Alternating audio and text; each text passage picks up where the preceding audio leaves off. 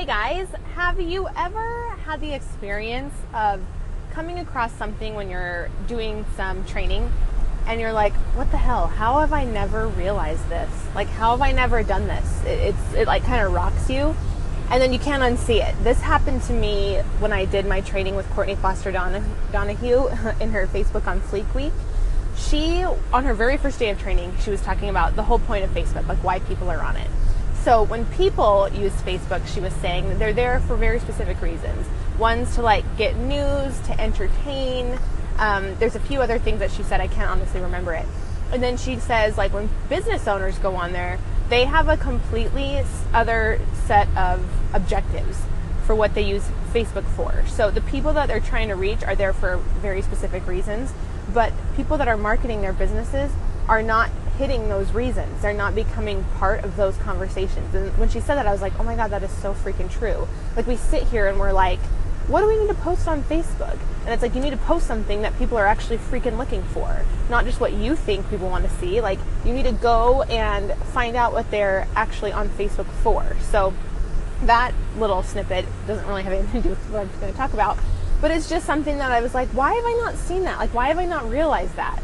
Like, you have to kind of find that intersection between why people are there, what their attention's actually on these platforms, and then, you know, tailor your efforts accordingly. So that was a really amazing snippet that kind of rocked my world. And now this time around, I told you guys yesterday that I was doing some research on sales pages. And like I said, I referenced the podcast from Amy Porterfield, the episodes that were about sales pages, and I watched her training, her free bonus training, and her courses at Convert Course. And one of the things before you even start writing one snippet of your outline for your sales page, they said to do some research. And I'm all about this. Like I tell people this all the time. People all the time in my Instagram group, my Instagram collaborative Facebook group, they say, you know, should I do this or should I do that? And I'm like, why don't you test it and then ask? Like you have to ask your people, like you have to ask your audience. That's the whole point of having an audience, is to have people that you can ask what they want to see from you.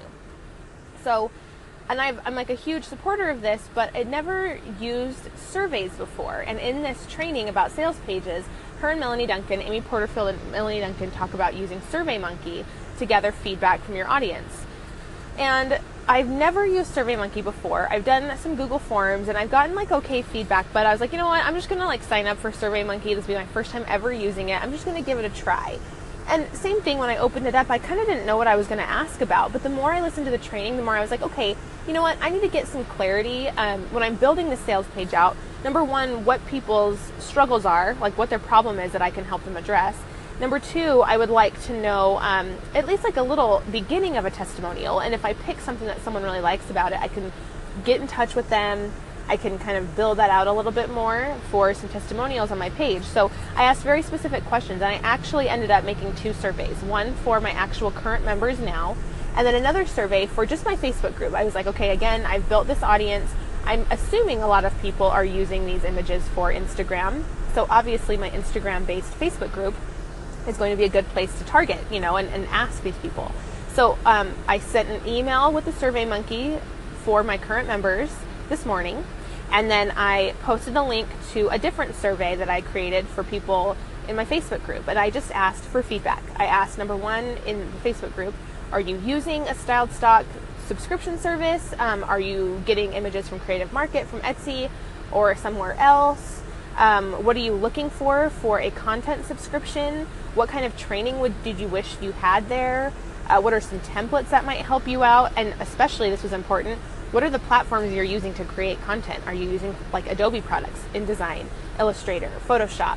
Are you using Canva? Are you using apps? Like, what are the different things that you're using them for? And then I also asked, which in both surveys, what are you actually using styled stock images for right now? Like, if you are using them, what do you use them for? And I assumed that most people were using them for Instagram, but I, again, like, I don't know why I never surveyed people. This is the dumbest thing. Like, I feel dumb that it's taken me this long to do this, but it's like I got so much insight from people about how they actually use these images. And duh, the number one place that people are using these images in are, or like the program they're using is Canva. It's a free program. They're not having to pay for Adobe. And of course, I love Adobe. I will never leave it. I have Photoshop, I have Illustrator, I have InDesign. Anyway, sorry, got a little bit cut off there. So the number one place that people are using to create content for is Canva. So for me, it's like, okay, so now I know I need to create more templates that people can use in Canva and less PSD files that people aren't even using in Photoshop. So that is one insight that I gained. I got a lot of insight from my current members, which was really awesome.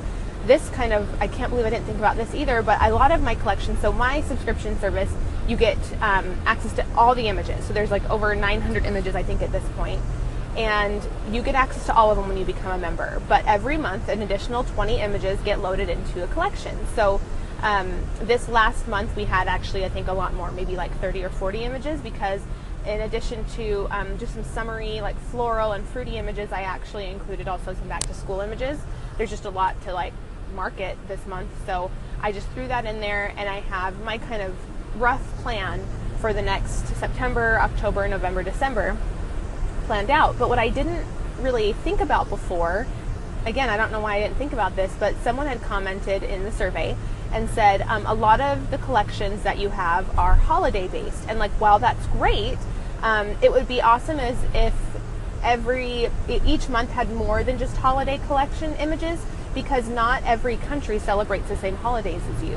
So a lot of your images are based off of US holidays, and I'm in Jamaica, you know, and I was like, oh my gosh, I have so many members that aren't in this country. I have some in, you know, just all over the place, Australia, Europe. I mean, I have people from everywhere. And it didn't even like occur to me, like, oh, everyone doesn't celebrate Valentine's Day, and everyone doesn't celebrate Easter. And like, I don't know why I didn't think about it before, but it's like, okay, it doesn't mean I'm not going to put those in there, because of course celebration marketing is huge for me. It's like a big point that I talk about in my marketing, but it's also smart to put in other images in every month that don't necessarily have anything to do with the holiday that's coming up. So that is a big change that I'm going to be making, that I'm so glad that my member included feedback on. So that was amazing. And I also got really amazing feedback by someone who isn't part of my subscription, but is in my Facebook group. And they were telling me that they were part of a different photographers group. And the reason why they picked that group, they didn't think that they were ever going to use styled stock photography, because they didn't think it was going to be the best fit for their brand, because they just wanted to be more real and authentic. But she said that the reason why she picked this other photographer was that the webinar that she hosted was so educational and informative that she was blown away by just the education itself. And so for me, I was like, okay, first of all, I've never done a webinar, but if someone's getting that much like help and information and value from something that someone's sharing on a webinar, that is absolutely something that I need to start including.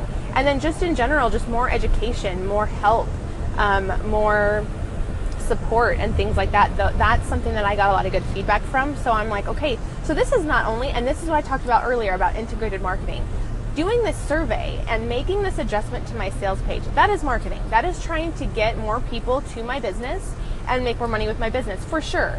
But because of this feedback, because I'm putting on this marketing effort, because of this feedback I'm getting, I'm actually going to make my service better.